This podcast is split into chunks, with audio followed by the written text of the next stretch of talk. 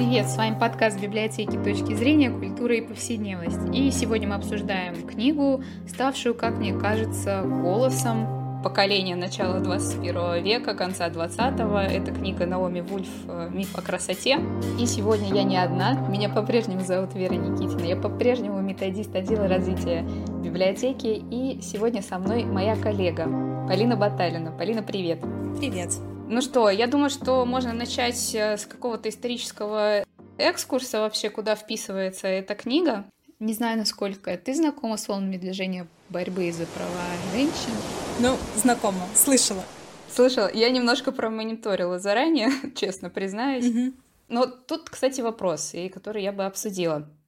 А, дело в том, что а, движение за права женщин, оно делится условно на три волны, хотя на самом деле является довольно единым. И начинается все с 1848 года и связано с движением суфражистов. Это конец 19-го, начало 20 века, и такие первые движения в сторону уравнивания прав мужчин и женщин касались избирательного права, как мы знаем, в принципе, все, права на собственность. То есть это были такие законодательные больше вещи. Вторая волна движения уже в 1960-е годы, и связана она с уже социальными реалиями, то есть э, был, женщинами было осознано, что подавление женщин осуществляется не, не только на законодательном уровне, но есть и такие социальные конструкты, которые способствуют закрепощению не знаю, например, при приеме на работу какие-то, условно говоря, избегание, например, принимать на работу женщин. Возможно, в законодательстве будет закреплено там равное избирательное право, право на собственность, но при этом есть предвзятые отношения в обществе.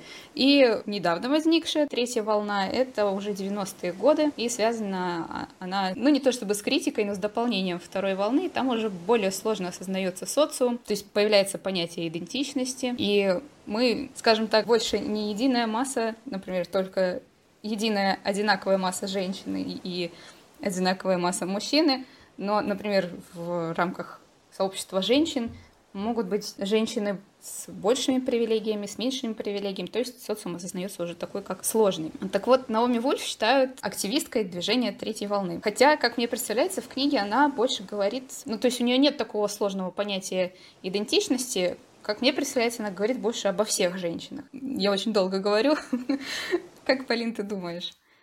Ну, мне кажется, что она, она, конечно, там очень много говорит про движение второй волны феминизма, э, про его влияние на социум, про его влияние на следующую, третью волну феминизма. Но мне не кажется, что она вот говорит только про вторую волну или высказывает только позицию себя как феминистки третьей волны, она в целом говорит про женщин. Мне э, очень понравилось то, что ну, мне кажется, что сейчас эта книга уже немножечко не актуальна, потому что она была написана 30 лет назад, и то, что Наоми Вульф э, говорит в этой книге, оно было актуально 30 лет назад. Сейчас уже многое поменялось, это, конечно, хорошо, но что мне нравится в этой книге, то, что там рассказывается история о том, как пришли, дошли вот до 90-х, все, все, что было, все движения, как женщины пытались за себя постоять. Ну вот хорошее, да, замечание про то, что книга 30 лет назад вышла, она как раз в 91 году, да, по-моему, первое издание, но при этом она остается актуальной. Даже не то, что... Нет, не то слово актуальной, она остается популярной, потому что вот у меня дома издание, которое прямо сейчас передо мной лежит, это четвертое издание уже на русском языке 2019 года Альпина Нонфикшн. Ну, то есть, значит, что она очень востребована. Хотя, действительно, я согласна, что некоторые, ну, как манифесты, в которые в ней содержатся, они, наверное, актуальны были для 90-х годов. Например, а, тот же момент, э, где она говорит о влиянии журналов. Да, мне эта глава очень понравилась про журналы. Я никогда не думала о них в таком ключе. Там рассказывается о том, что они, с одной стороны, поддерживали миф о красоте, потому что рекламодатели за это платили, а с другой стороны, в тех же самых журналах очень много информации было, которая противостояла мифу о красоте. Ну да, такое двойное послание получается, но вот интересно, что мы же сейчас в таком объеме журналы не читаем. Но у нас сейчас все в интернет ушло. Все те же издания можно же их просто раскладывают по-другому. Это все то же самое, просто в другом формате, мне кажется. Ну, может быть, да. Ну, ну и какой-то более широкий доступ к информации все-таки в этом тоже есть некий плюс. Хотя жив ли миф о красоте, наверное, он живее всех живых, хотя ему и старается противостоять. Ну, мне кажется, что ему успешно стараются противостоять. Ну, женщина побеждает, женщина побеждает. Приятно слышать. Да, мы с тобой, правда, не сказали, что вообще это за миф такой. Там миф о красоте, которым и посвящена книга, как-то сразу перескочили в ее содержание. Просто интересно тоже обсудить. Я зачитаю цитату. Вот Вольф пишет, суть мифа о красоте заключается в следующем. Свойство, которое называется красотой, существует объективно и повсеместно. Женщины должны хотеть обладать им, а мужчины стремиться обладать женщинами, которые его в себе воплощают. Вот интересное замечание про объективное и повсеместное существование это, этого мифа. И вообще интересное рассуждение у нее в терминах религии, в терминах мифологии. То есть mm-hmm. красота это какой-то некий бог, получается, которому мы служим и приносим себя в жертву. Да, у нее даже есть э, то, что она пишет, это подобно средневековой церкви, красота основывается на чем-то не менее осязаемом и материальном, чем могила святого апостола Петра в Ватикане, а именно на том, что существует такое явление, как красота, она священна, и женщины должны стремиться к ее обретению. Также она пишет про то, что религия красоты взяла на себя миссию, которую прежде выполняла традиционная церковь. Ну да, и интересно вообще, как она, э, сформировалась эта красота и миф о ней. То есть, получается, женщины получили возможность э, работать на, на равных с мужчинами, и как бы потребовался вот обществу механизм, который бы удерживал все равно э, эту категорию граждан, скажем так, mm-hmm, и тогда образовалась mm-hmm. красота. В книге же Наоми Вульф очень много раз упоминает, что миф о красоте — это не столько про красоту и не столько про женщин, сколько про политику и про возможность управления. Ну да, да. И я, на самом деле, когда читала, то действительно мне казалось, что это какая-то не та красота, о которой мы говорим ну, не знаю, когда говорим относительно искусства. Искусство — это совсем субъективно, мне кажется. Но в искусстве все зависит от контекста. Но мне еще, знаешь, что кажется? Что вот отличие красоты в искусстве и красоты вот этой тиражируемой в журнале в том, что она как раз воспроизводимая. Ну, грубо говоря, если, ну, так объяснять мою мысль, есть Венера Беловская, и она всего одна. Ну, то есть такое произведение искусства, которое мы не можем распространить на каждую, грубо говоря. Uh-huh. То есть мы можем только любоваться этим объектом. Ну, просто есть такая статья Вальтера Беньямина э, «Произведение искусства в эпоху технической воспроизводимости». И вот он как раз говорит, что как только произведение искусства начинает тиражироваться, там, не знаю, существовать во многих репродукциях, то здесь уже и нет такой ценности этой красоте. Да, а еще мне очень понравилось, ну, продолжая эту линию, то, что стандарты красоты меняются, и, как пишет Наоми Вульф, они меняются ровно в тот момент, когда большинство женщин наконец-то может себя причислить к этому стандарту, вот они там, я не знаю, все идеально одинаково похудели или, ну, приблизительно плюс-минус находятся в одном уровне, стандарты красоты меняются, и всем снова нужно что-то переделывать, снова нужно как-то меняться. Ну, то есть ты никогда не будешь достаточно хороша? Никогда, никогда, это утопично. Книга довольно публицистичная. Ну, то есть в ней явно слышен голос автора, слышна личность. Это книга с характером, как мне представляется. Определенно. Ну, мне хотелось бы назвать ее книгой манифестом, но я, наверное, так не могу сказать, потому что все же там присутствует много отсылок и к литературе, и к хорошим социологам. Вот она в каком-то моменте цитирует Арли Хохшельд, это прекрасный социолог, она занимается коммерциализацией чувств, эмоций, ну, то есть как, как все подвержено рынку и, и той же политике. Но, с другой стороны, мне, мне вот иногда такая напряженность тона немного понижает градус доверия моего при чтении. Я не знаю, вот было ли у тебя такое? Мне да, да, узнать. это было. Мне кажется, что на меня Наоми слишком сильно давила. Да? Это, ну, да тяжеловато воспринимать, потому что ты воспринимаешь не только ту информацию, которую тебе преподносят, но и то, как эту информацию тебе преподносят.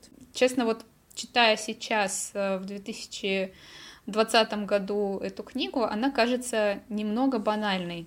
Не знаю, было ли у тебя такое ощущение? Да, это ощущение есть, потому что ты слышишь эту информацию везде. Сейчас об этом говорят все. Сейчас общество за 30 лет поменялось, ты можешь в любом, в любом издании, в любом интернет-издании, там, ты найдешь э, статью о том, что ты можешь выглядеть как ты хочешь, и это нормально. И это хорошо, что она банальной сейчас кажется, вот как мне представляется. Да, мне кажется, сыграла свою роль какое-то время. Мне кажется, это очень здорово. Вот. И я, на самом деле, конечно, вот эти три волны, которые я вначале охарактеризовала, это такое, ну, скорее, характеристика западного общества, европейского, американского. У нас же немножко все по-другому как-то было. Я так немного попробовала посмотреть на историю и, откровенно сказать, возгордилась, узнав, э, ну, об этом очень, кстати, в университете нам, помню, рассказывали, когда мы проходили литературу советскую, что Советский Союз на самом деле был одним из самых прогрессивных в области идей вот уравнения прав мужчин и женщин. И мы были первыми, ну, если я могу так говорить, мы, Россия все-таки тоже в состав СССР входила в первую очередь, а, закрепили на законодательном уровне первыми вот это равноправие.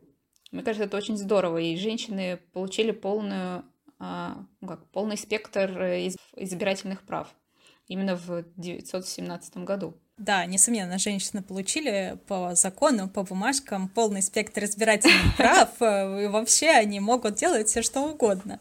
И сейчас у нас э, законодательство устроено так, что женщины на работе очень хорошо защищены. Вот в плане беременности, в плане декретов у нас э, сейчас все замечательно и как бы все должно работать идеально, если не брать во внимание тот факт, что женщин по этой причине просто не берут на работу, потому что не хотят брать на себя такую ответственность. Но это именно проблема скорее современная.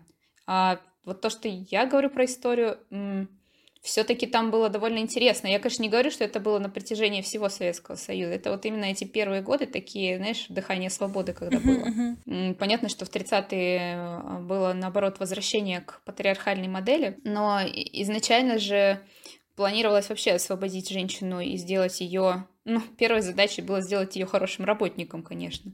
И отсюда создание детских садов, столовых, прачечных, э, можно было сдать ребенка в ясли. То есть ты, в принципе, становишься такой равноправной единицей общества, ну, не говоря о том, что было тяжело, конечно, в то время жить, это никто не спорит. Но идеи были очень прогрессивными в этом, в этом смысле. Э, Советский Союз очень был продвинутым таким футуристичным государством, конечно, которое, ну, видимо, не выдержало собственных идей в итоге и снова переформатировалось э, под более нечто mm-hmm. более привычное. Но, но мне кажется, это очень интересный факт. Вот. Знаешь, меня еще какой момент в книге немножко смутил. Это как раз про вот эту красоту. У меня такое чувство, что размышление выстраивается вот э, именно о недавней вот индустрии, ну, недавней относительно 90-х годов, да, например. А, но никак не принимается во внимание, что и раньше женщины соответствовали вот какому-то, пытались соответствовать стандарту.